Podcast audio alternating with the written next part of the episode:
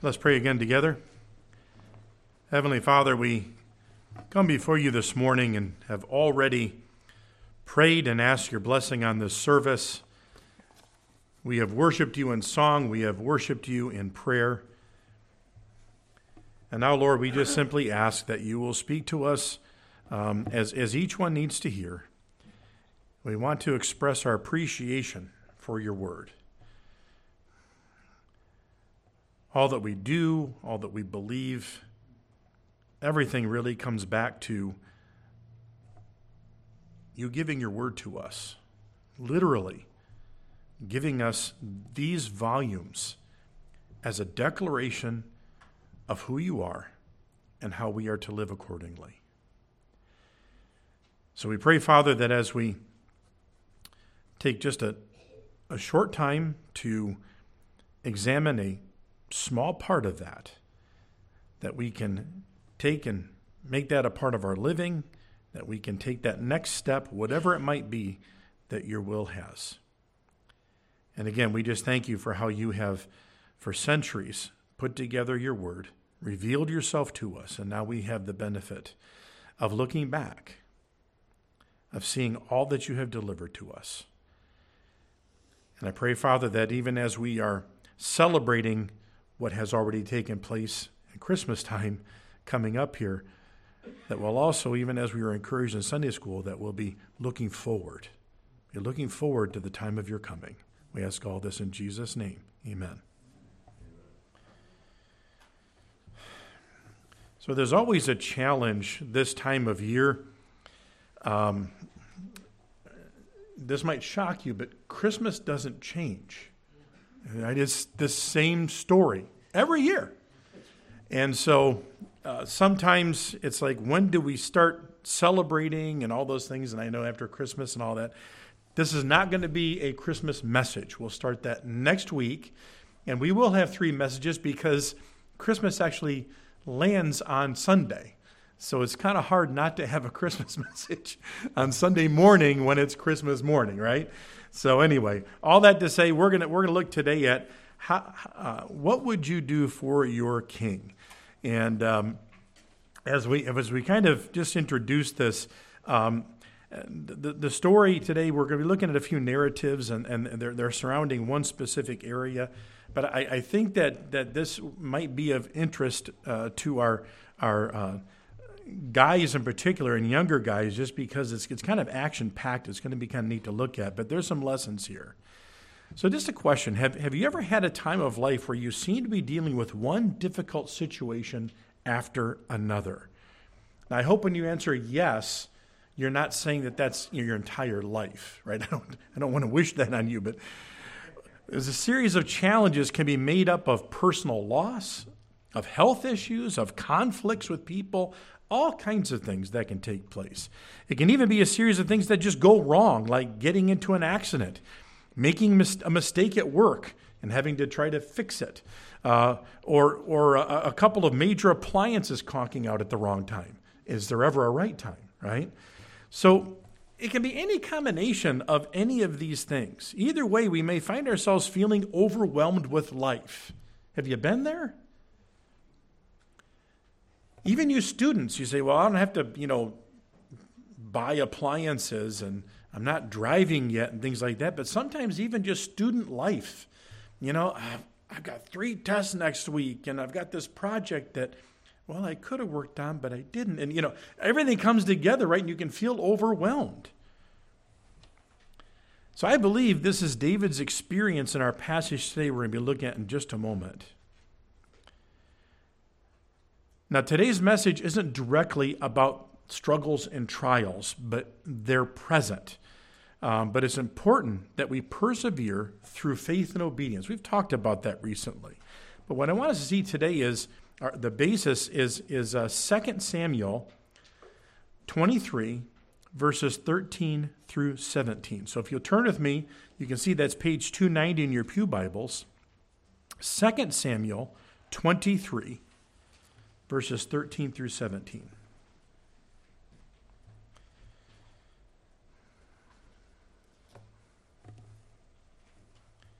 Let me read that for you.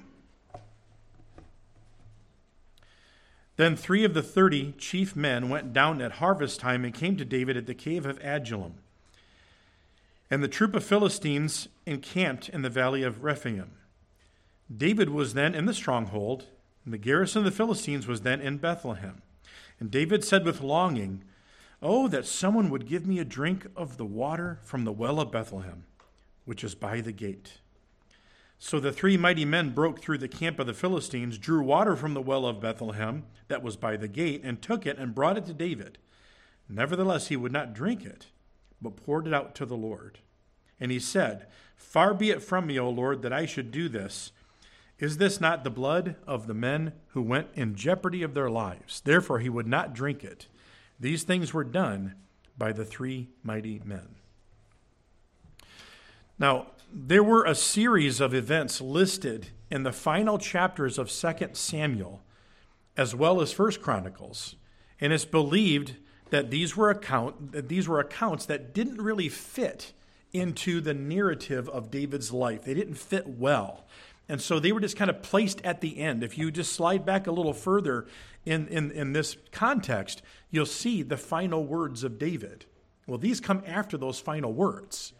So, so these are some things that were just of note that couldn't really get placed into the history chronology well. It includes a sort of hall of fame of David's mighty men, and our story comes from one of those events related to them. So we're going to begin with a king in a cave. It's not usually where you find a king, right? a king in a cave. There are two times when David was in the cave of Adullam. Either one of these may be possible as far as the reference that we just read in 2 Samuel. So we're going to look at both just because we get a nice fleshing out of, of what David would have been experiencing. And the first one is David um, is during David's flight from Saul. This is the account from the scripture reading that I had this morning from 1 Samuel 21 and 22. So, just to kind of remind ourselves, we have uh, uh, 1 Samuel 22, verses 1 through 4. Let me read that for you again.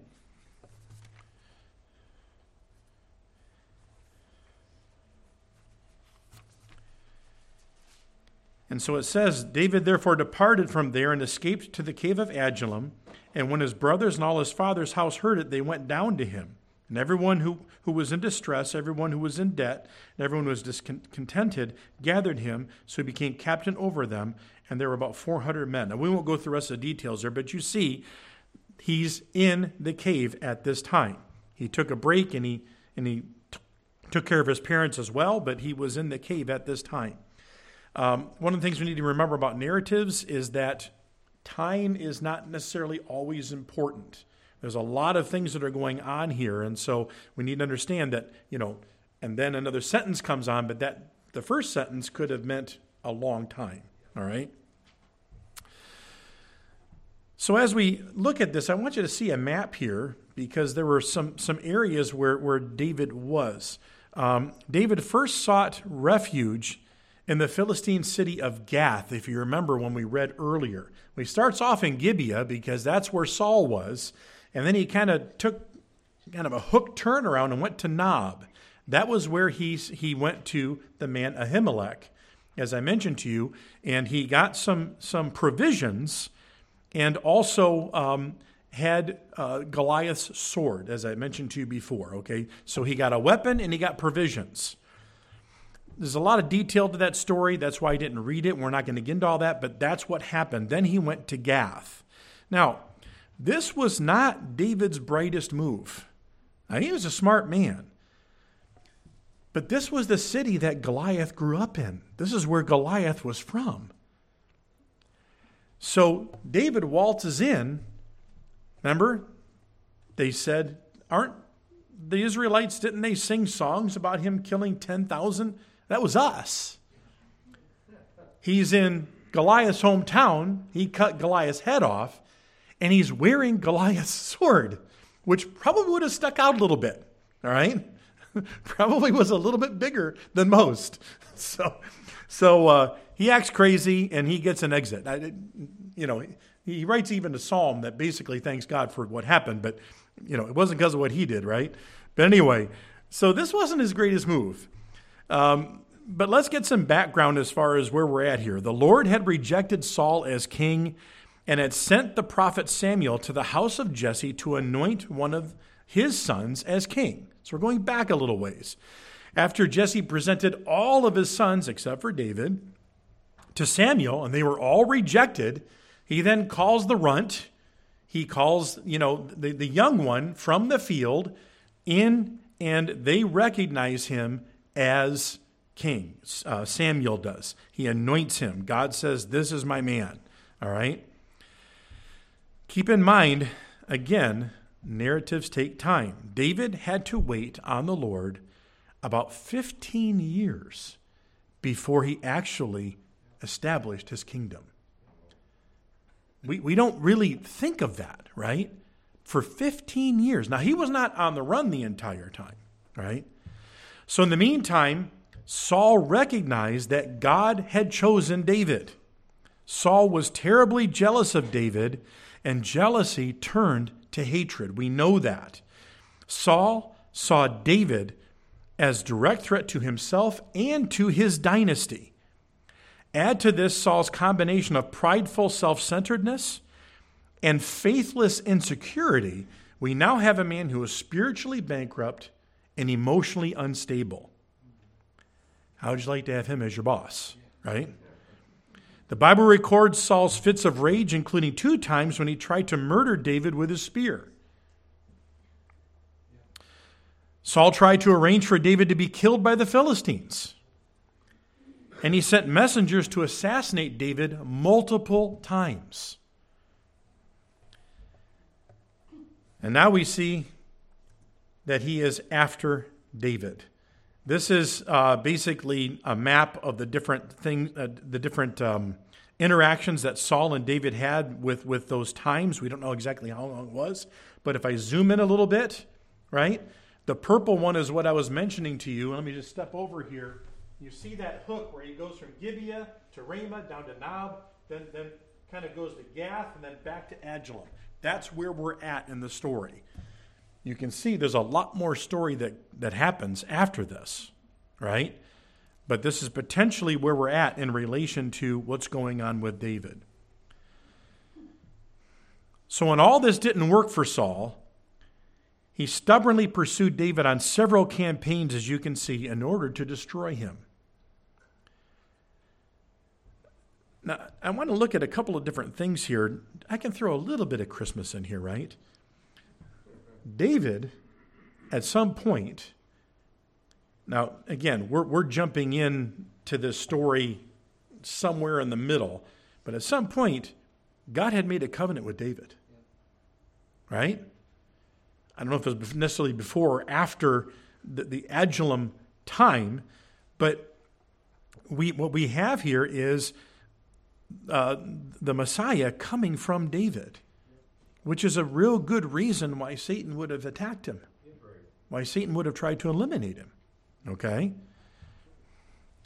So now let's put ourselves in David's sandals for just a minute here. How would you feel if you were being pursued by a madman who wanted you dead and an absolute authority and an army to make it happen? That's where David is in this cave. So our story can be related to this time that David took refuge in the cave of Adullam, or it could be then another time. So again, we have David in the king. There's another possible time frame that took place a little bit later in David's life that this may be covering. And I do believe that there are scholars who, who think this, this actually was the time, but again, I don't know that everybody is sure. And it was at the beginning of David's reign. Uh, as we saw, um, this took place years after running from Saul. After Saul's death, the drama wasn't finished, however. One of Saul's sons, Ishbosheth, established himself as king. We see this in 2 Samuel 2, verses 8 through 10. But Abner, the son of Ner, commander of Saul's army, took Ishbosheth, the son of Saul, and brought him over to Mahanaim, and he made him king over Gilead, over the Asherites, over Jezreel, over Ephraim, over Benjamin, and over all Israel. Ishbosheth, Saul's son, was 40 years old when he began to reign over Israel, and he reigned two years. Only the house of Judah followed David. Wow. Now, this was God's man. God was unfolding his plan. But we still have an obstacle here, a significant obstacle. And this is how the map look. Map looked. So the blue area was the only area that was actually uh, loyal to then King David. And now let's look at what it says here in 2 Samuel 3 1. Now there was a long war between the house of Saul and the house of David. David grew stronger and stronger, and the house of Saul grew weaker and weaker. And again, we know that this was something that God intended. So here we have again this, this battle that, that went on for a long time, relatively speaking. So David is still not at rest. There's still a bunch of garbage going on, frankly, and all the intrigue behind the scenes and everything else because uh, of, of uh, Abner and because of uh, Ishbosheth. But then I want you to see, um, turn with me to 2 Samuel, you might already be there, 2 Samuel chapter 5, at least in the neighborhood. 2 Samuel 5. Let's look at verses 1 through 5.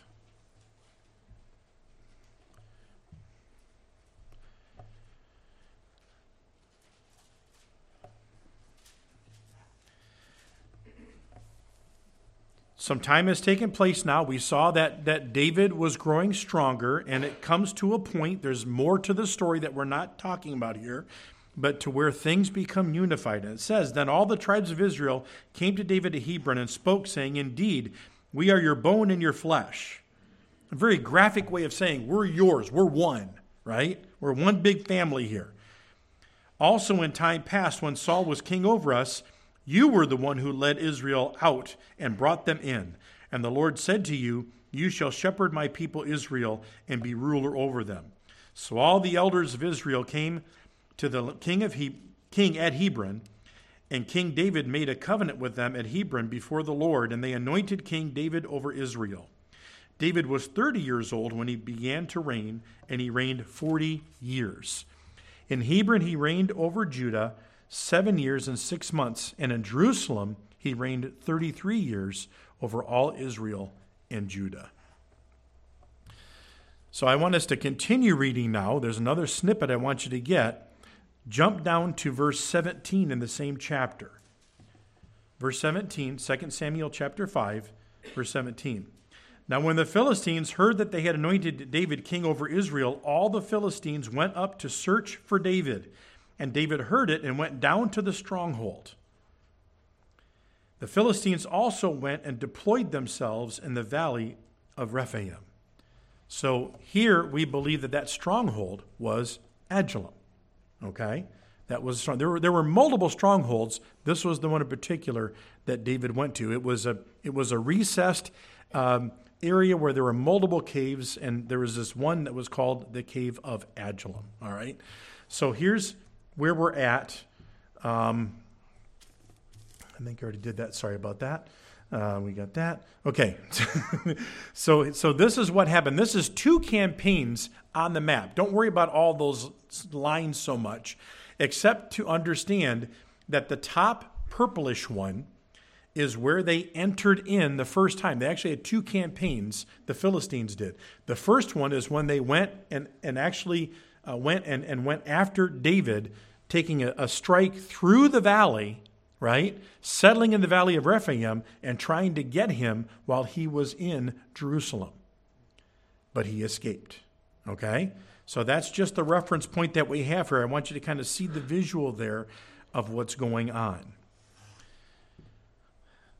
So now let's bring these two things together for a moment. Both of these occasions encouraged the Philistines to invade. They saw chaos and weakness and tried to take advantage of the situation. We are talking about the Philistines here. They have been enemies for centuries now of the people of Israel. We know from Scripture that David was a master military strategist. We'll look at a couple of verses there. First off, we see in 1 Samuel 18, verses 6 and 7. Now it happened as they were coming home when David was returning from the slaughter of the Philistines that the women had come out of all the cities of Israel singing and dancing to meet King Saul with tambourines, with joy, and with musical instruments. So the women sang as they danced and said, Saul has slain his thousands, and David his ten thousands. Now that's that was the quote, obviously, that the Philistines had given uh, that we read before, right? But look at the occasion, though. They're celebrating the fact that we're winning. The Jews are winning over our enemies. They're, we're taking care of business here. We're securing ourselves. We're, we're, we're protecting the land that God gave to us. David was working under Saul. Everything would have been just fine for Saul if he wouldn't have been so self centered. But we also see here that David was accredited because he knew what he was doing. We don't understand how or why. I mean, he's probably maybe like 20 years old here. But he knew how to fight. But let's also not forget that there was another part in this little song. After the song, actually. Then Saul was very angry. And the saying displeased him, and he said, they have ascribed to David ten thousands, and to me they have ascribed only thousands. Now, what more can he have but the kingdom? So that gives you the mindset of Saul. In either situation, David knew he faced overwhelming odds, whether it was Saul and his army or the, or the Philistines. He needed to rest, he needed to regroup, he needed to get organized. And so now we go back to the story where we have a king in a cave and he has a thirst for home. He's distraught. He's, he's kind of at the end of his rope here. Everything seemed to be fine. All of a sudden, you know, uh, Saul's going to kill him, and, and it's finalized. As a matter of fact, he suspected it. And if you remember, this all started because, because he was concerned about Saul trying to kill him. Jonathan says, No, no, no, you, you got my dad all wrong, right? And he says, No, no, you don't understand your dad. He wants me dead. And that's when Jonathan said, Okay, you don't come to dinner, and I'll see how my father reacts. Remember, and that was the whole arrow situation. If he reacts badly, I'm going to shoot my arrows in a certain direction, say a certain thing. That's going to be a signal to you to get out of town. Right? And that's exactly what he did. He ran for his life. So we have now him in the cave and a thirst for home. Many of us have experienced some level of homesickness, right? Maybe we were staying the night with a friend or away at camp when we were younger, and we were like, oh, I'd rather be home now. There might have been something about the situation where it, the, the fun wore out and the realization that I'm, I'm not at home set in. Maybe we went off to college or moved away from home or our hometown. Maybe we just got nostalgic from days gone by. Whatever it might be, we've all had a sense of homesickness. So, our story tells us that David was in the cave, as I mentioned. Maybe a small fire would have given off some flickering light in the darkness of the cave. David is no doubt tired and hungry and thirsty. And his thirst probably triggers a memory from home. Almost in passing, David reminisces about the cool, refreshing water from the well of his hometown of Bethlehem. Now, folks, I've not tasted it, okay? Right? I don't have Bethlehem bottled water on my shelf. But it is true that, you know, scholars say that it was known as a good well, right? Some of you in our area, you have well water, and you say, what? That's not so good. You know, it comes out of the ground stinky or doesn't taste so good, and so you you condition it, right? Well, apparently this was good stuff. right? They, they could be bottling Bethlehem well water. Right? So that's, that's where we're at. So here's what, he's, here's what we have here in 2 Samuel 23, verses 13 through 15. Then the three of the 30 men, we've already read this, but I want to hear you see it again, went down at harvest time and came to David at the cave of Adullam, and the troop of the Philistines encamped in the valley of Rephaim. David was then in the stronghold, and the garrison of Philistines was in Bethlehem, and David said with longing, Oh, that someone would give me a drink of the water from the well of Bethlehem, which is by the gate. You see, it'd be like one of us saying, Man, I could really go for some Tony Packo's right now. right? I mean, that's, that's what Toledo's known for, right? Among other things. But that's, that's what we're talking about. He, he just hearkened back to home. Now, some have tried to suggest that David's words were a hint to motivate his soldiers to fulfill a selfish request, right? I'm the king, so I'll just throw this out there and see if one of my subjects picks up on this hint. Folks, I'm just going to be very blunt here. Statements like these are examples of scholars who have way too much time on their hands and who try to find something different, something intriguing, and I just don't think that's the case. These are the words of a man recalling memories of simpler times of home and a refreshment of a drink from Bethlehem's well after long hours tending sheep.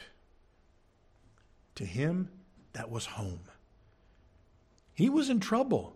He was exhausted. He's in a cave, right? Regardless of which narrative you go by, he's being pursued.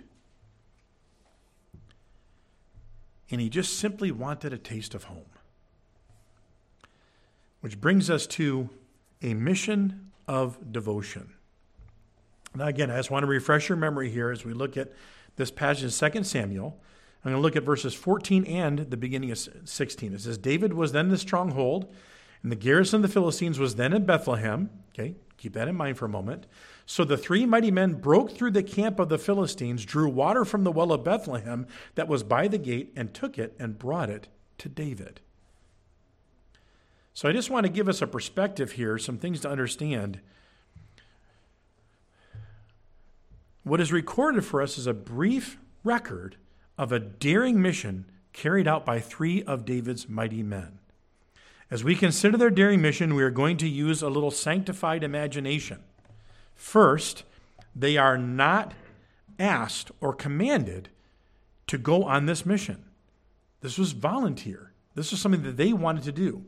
Second, the warriors in this account went unnamed. Did you notice that? There's no credit given to them for this. And this was an amazing thing that took place. If you look at the passages around it, guys are named for what they did, not this particular one.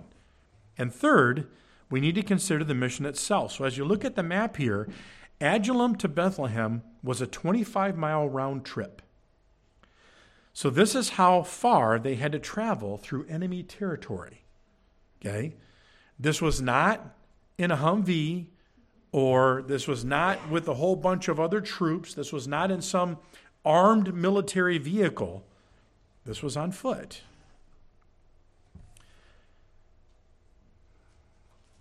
I want you to see here, there's the valley of Rephaim. You see where the cave of Adullam is, and you see where Bethlehem is. So the Philistines were all encamped in between. And then again, we see that there was this garrison that was at Bethlehem. The Philistines occupying the Rephaim Valley made Bethlehem a military outpost. That would have meant that they could have just had this as as like a lookout point um, or something like that. But I think that the text helps us understand that this was really the concentration of where the troops were. It's not that all of them were there, but this would have been their, their, their operating post.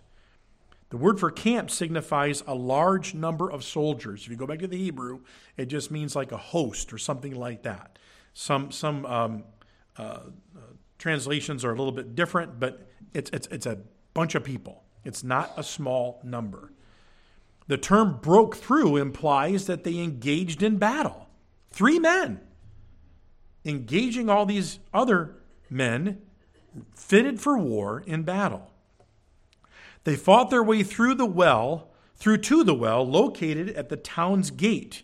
They drew water from the well and then left. So I'm just giving you the basics of the story here for a moment. The gate or the entrance would have been the most fortified part of the town or city, right? That's where you enter and exit. This would have been the most fortified part. So they go to the well, they take the time, you know, I don't know, jar, I'm assuming, right? A clay jar. They drop that down into the well. They pull it back up again. They pour that probably into like a skin or something uh, to, to transport it, like we would call a canteen. And then they leave. When they leave, they go 12 miles back through enemy territory, and the enemy knows they're there. Okay? It's not like it's not like it's like they, they started just kept on going. They turned back and marched back the, the, the same direction they came. So when you think of some of the cool video games that are out there, right? These, these battles that take place, or, or you even consider some of the real battles that take place, or, or you know, movies or whatever, these action adventure things that go on. First off, this was real stuff. And again, they didn't have cool guns and armor or magic swords or whatever it was. It was just three guys that come up, come up against an invasion force that's well encamped, well entrenched. They go to their stronghold and take home the equivalent of a glass of water. Right? this is wild stuff. Now, we may think to ourselves, well, maybe maybe the scriptures have embellished this a little bit, right? I, I don't believe so. These were three of David's most talented warriors, anonymous. And they go in and they take care of business. This was some amazing courage, some amazing skill to be able to survive this.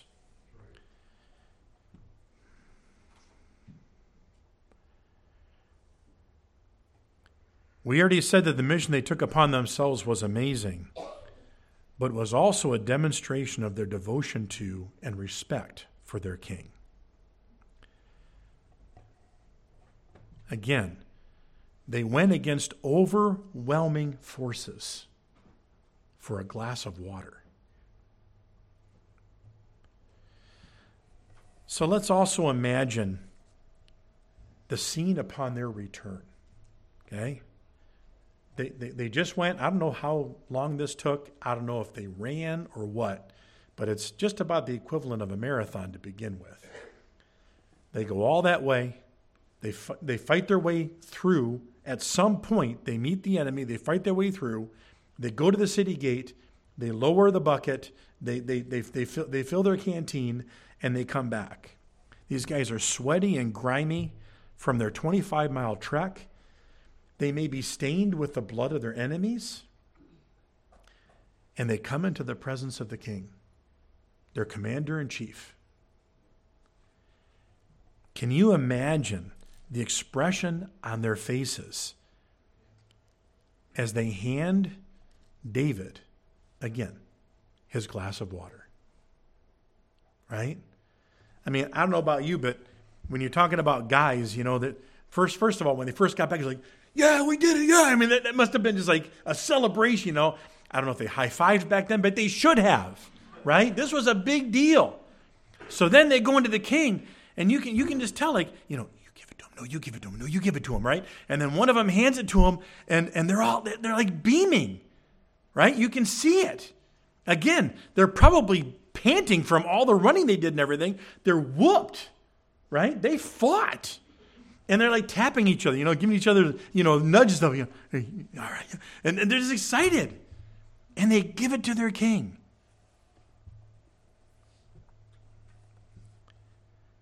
But then what do we see? We see a sacrifice of appreciation.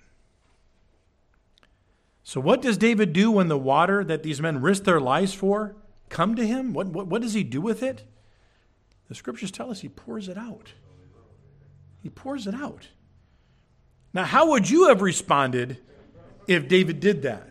Right? Remember, I just set this up where you get these three guys like, you know, here's your water.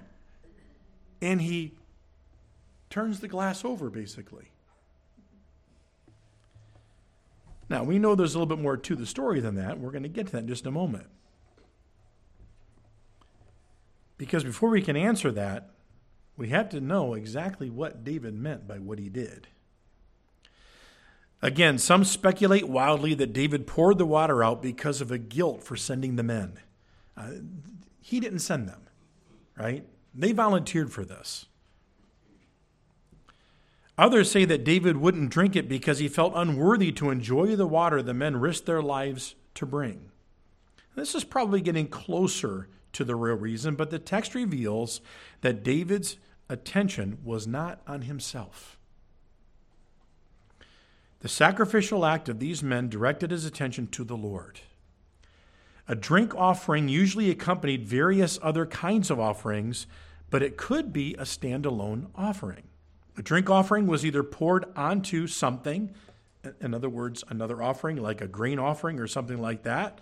It was either water or wine, or else it was, it was uh, uh, offered by being poured onto the altar itself. David's gesture honored the men, but also honored the Lord. All right? He recognized what these men had done. And if, if you remember what the scriptures there said, it said, I can't drink this. This, this. this signifies the blood of these men. And so instead, he gave his attention, his, his thanksgiving to the Lord, and he poured it out as a drink offering. Now, how would these men have seen their king? It would not have been a disappointment at that point. It would have been an honor that he could not take a drink of that water. He was not going to enjoy that. Instead, what he really longed for was going to be given to God. Wow. So, where does that bring us? See, I love this story because I believe there is a direct comparison between the love these men had for their king and the love that we are to have for our King, King Jesus. These men simply overheard a reminiscing wish from David, and they risked their lives to please him. We have been given all kinds of commands and instructions from Christ, direct revelation. I have to contrast this with how the disciples acted while they walked with Jesus, while they walked with God in the flesh, right? We can look back over and over again. Again, we would not want our lives chronicled like this, but theirs are. And what do we see? We see infighting and selfishness and all these other things going on. We see positioning. We see them insulting each other. We see them with a lack of faith and all these other things. And they're literally walking with God. And I also cannot help but contrast my own life to this same standard of what these men did. Again, when I have the clear commands of God before me.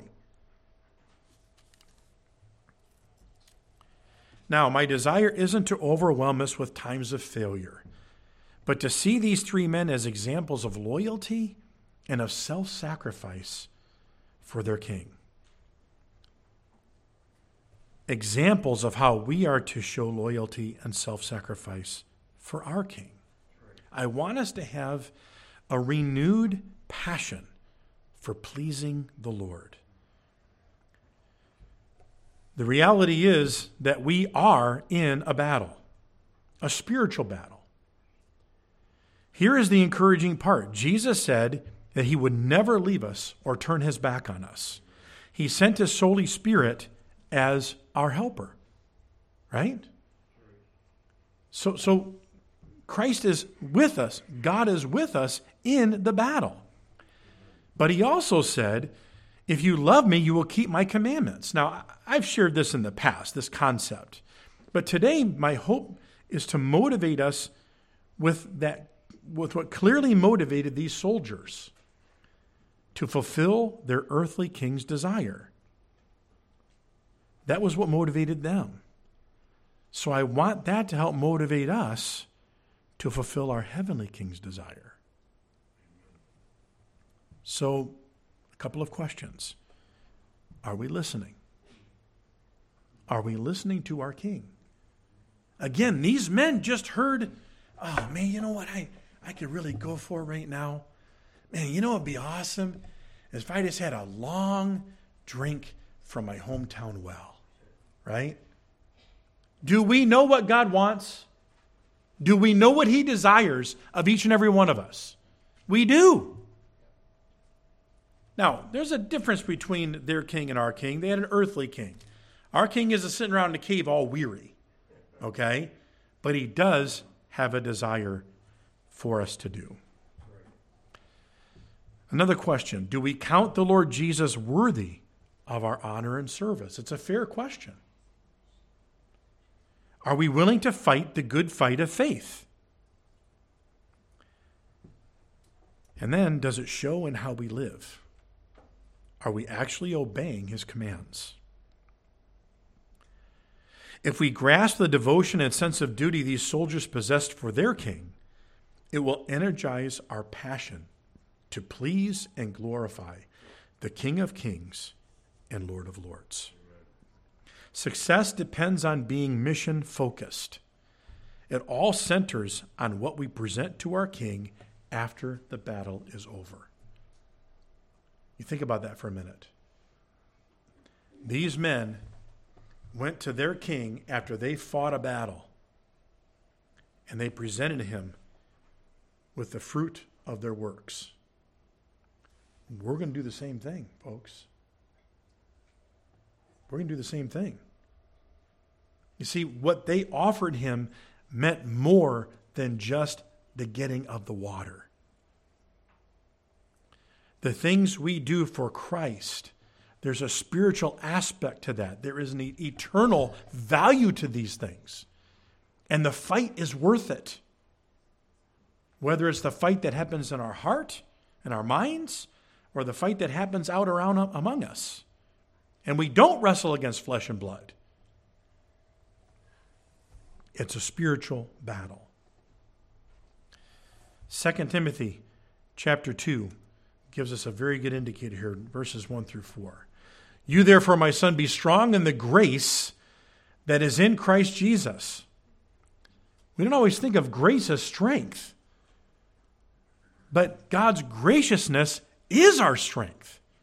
It's where our life comes from.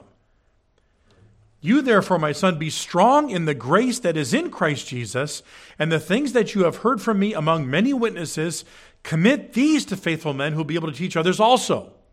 You, therefore, must endure hardship as a good soldier of Jesus Christ. No one engages in, in warfare, uh, engaged in warfare, entangles himself with the affairs of this life, that he may please him who enlisted him as a soldier.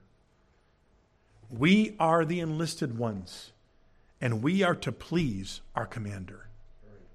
These men got it. They understood that. This is what we're supposed to be about, folks. You might have all kinds of things swirling around you today, right? I'm not going to argue about that. What I want you to do is I want you to look at David. He had all kinds of things swirling around him. The men with him were all a part of that, right? But these guys were focused on their king. They were focused on what he wanted. I don't know that the Lord is going to ask any of us to run headlong, you know, physically into what we would consider to be impossible odds, right? But he does warn us spiritually that we have an enemy that wants to attack us and destroy us.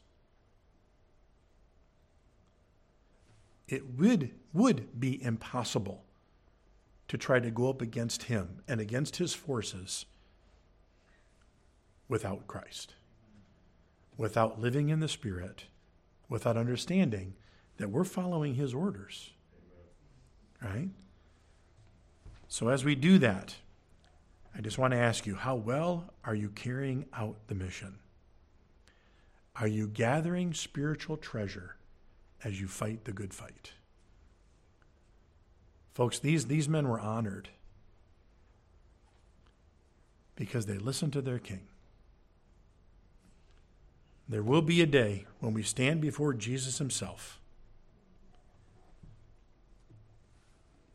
And all that we've done will be presented. And there is going to be that phrase that we all want to hear well done, good and faithful servant. There is also going to be reward attached to that. And, you know, this blows our minds, right? And, and all of our fumbling around and, and, and, and, and feebleness and, and um, I can't think of other words. You get the idea. Like, we're a mess. and yet, when we get it right, and the things that we do for Christ, those things are set aside as eternal. They're preserved for us, and we will be rewarded for them. So I want to encourage you. Maybe it is at school, maybe it's with family, uh, any number of situations. Certainly, some of you would have some issues, so to speak, at work regardless of what those things might be, I just want to encourage you keep after it. Keep listening to your king. Seek to please him. Ultimately, you will be rewarded for that. I, I, think that there's a lot of gain in this life as well. We might not see it all, but there is gain after the battle is over. Let's pray.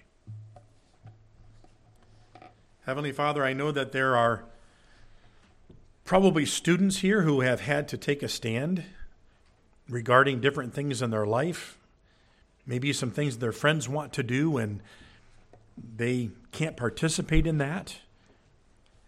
Maybe there are some activities related to school that um, they want to be a part of or others want them to be a part of, and they, they, they can't do that.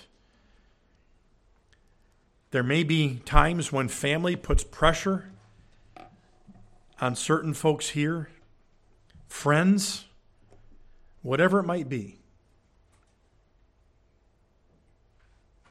We certainly have the world system that is just constantly working to trip us up to win a skirmish here and there, to wound us, to weaken us. But Lord, as we do battle, we thank you that you have outfitted us, that you give us your spirit, and that you give us our orders. Father, may we be all about fulfilling those for the glory of our King, for the privilege of serving the one who has enlisted us.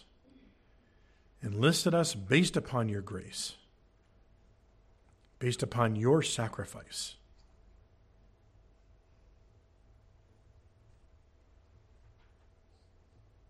We love you, and we want to show you that love, Lord, by how we live. In Jesus' name, amen.